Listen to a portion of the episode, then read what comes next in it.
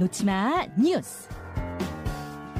이 시각 온라인을 뜨겁게 달구는 뉴스, 네티즌이 주목하는 뉴스, 놓치마 뉴스 강승희 씨 어서 오세요. 안녕하세요. 예, 3일절 아침 온라인상에선 어떤 뉴스 눈에 띄나요? 한국 남성처럼 성형하고 도망 다닌 태국인 마약왕. 한국인처럼 외모를 싹 바꾼 다음에 도망 다닌 태국인? 네. 무슨 얘기예요, 이게? 어, 이 경찰이 좀 체포하기까지 좀 애를 먹은 그런 상황인데 왜 태국 그랬... 경찰이 네, 그렇습니다. 이 사왕쟁이라고 하는 25살 태국인 남성이거든요. 그런데 태국 방콕에서 마약왕으로 통했어요. 음, 방콕에 마약을 퍼뜨린 핵심 인물로 지목이 됐습니다. 네.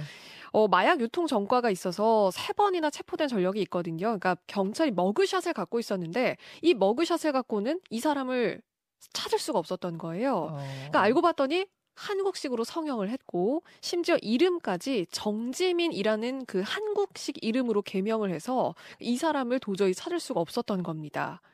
어, 함정 수사를 통해서 뒤를 밟다가요 그 방콕의 콘도에서 검거를 했는데 경찰도 깜짝 놀랄 만큼 원래 얼굴이 하나도 없을 정도로 외모가 바뀌어 있었다고 합니다. 자, 여러분 그 사진을 한번 보시겠습니다. 저희가 유튜브 레인보우로 사진을 보여드리고 있는데 여러분 보시기에 왼쪽 2557이라고 된 저 외모가 저- 예전에 잡혔을 때 네. 과거에 잡혔을 때 찍어놓은 사진이에요. 머그샷이에요. 저런 얼굴이었는데 그 출소를 한 다음에 어, 돌아다니면서는 2565 그 옆에 사진처럼 성형을 한 채 돌아다니니까 잡을 수가 없었어요. 이름도 정지민. 네. 네. 한국인 행세를 하고 다닌 거예요. 그렇습니다. 그래서 이제 어렵게 잡고 나서 찍은 사진이 2565.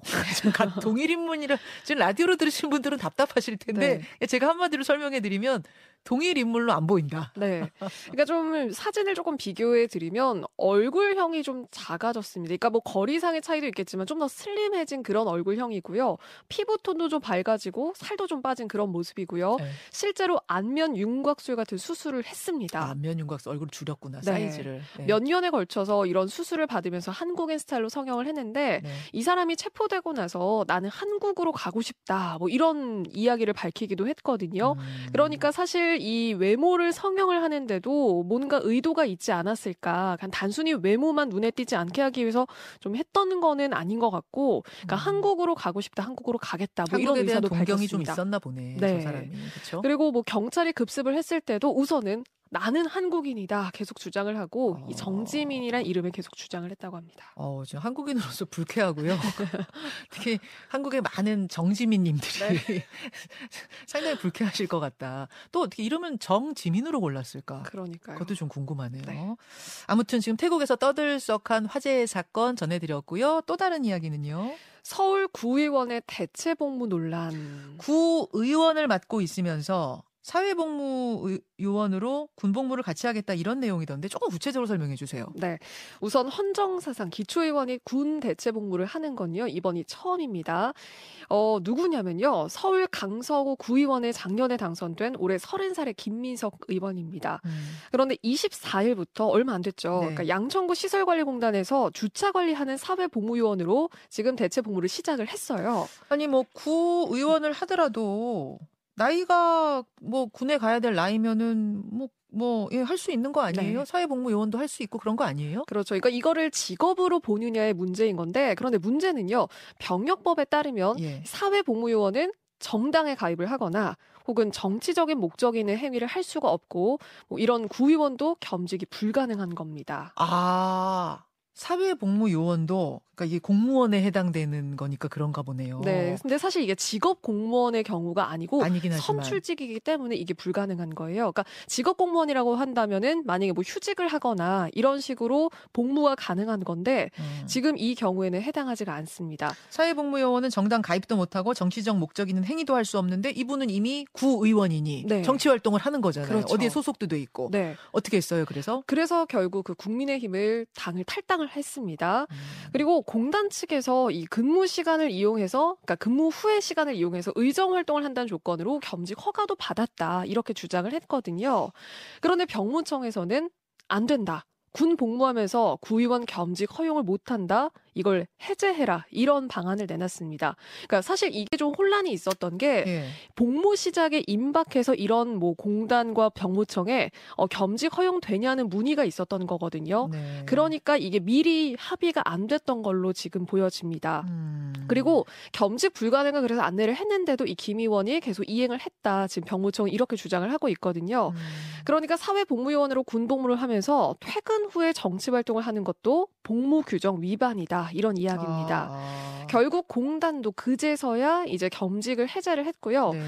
어 그러니까 이김 의원 측은 그러니까 구의원도 하나의 직업인데 부당한 조치다 지금 반발을 하는 상황이고 겸직 해제에 대해서도 집행금지 가처분 신청을 내고 헌법 소원까지 하겠다 지금 이런 입장입니다. 야, 이게 참 이례적인 상황이어서 네. 저도 딱 듣는 순간 이걸 어떻게 해야 되나 판단이 확 안 되는데 온라인상에서는 어떤 얘기들 나와요? 지금 온라인상에서는 형평성에 대한 논란이 좀 뜨겁거든요. 음. 정치인 신분을 유지를 하면서 이 병역 대체 복무를 하는 거는 좀 황제 병역 아니냐, 음. 좀 너무 본인만 생각한 게 아니냐 지금 이런 이야기들이 좀 많이 있습니다. 저는 뭐 법적인 거 이런 거 잘 따지지 못하겠어요. 지금 잘 모르겠지만 다른 걸 다 떠나서 이분 지금 구의원이잖아요. 네.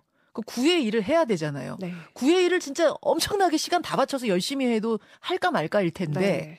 그런 상황에서 대체 복무든 뭐든 이 군 생활을 대체해서 일을 하면서 겸직으로 구의원을 한다는 게 구민들 입장에서는 네, 맞습니다. 이거는 반가운 일은 아닐 것 같거든요. 다른 방법을 찾을 수는 없었는가?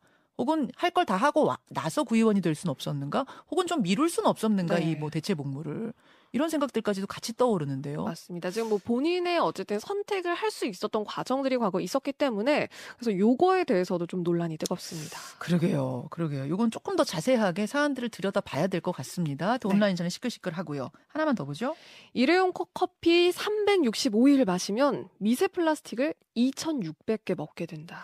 일회용 컵에다가 커피를 매일 마시면 미세 플라스틱 2,600개를 먹는 꼴이다.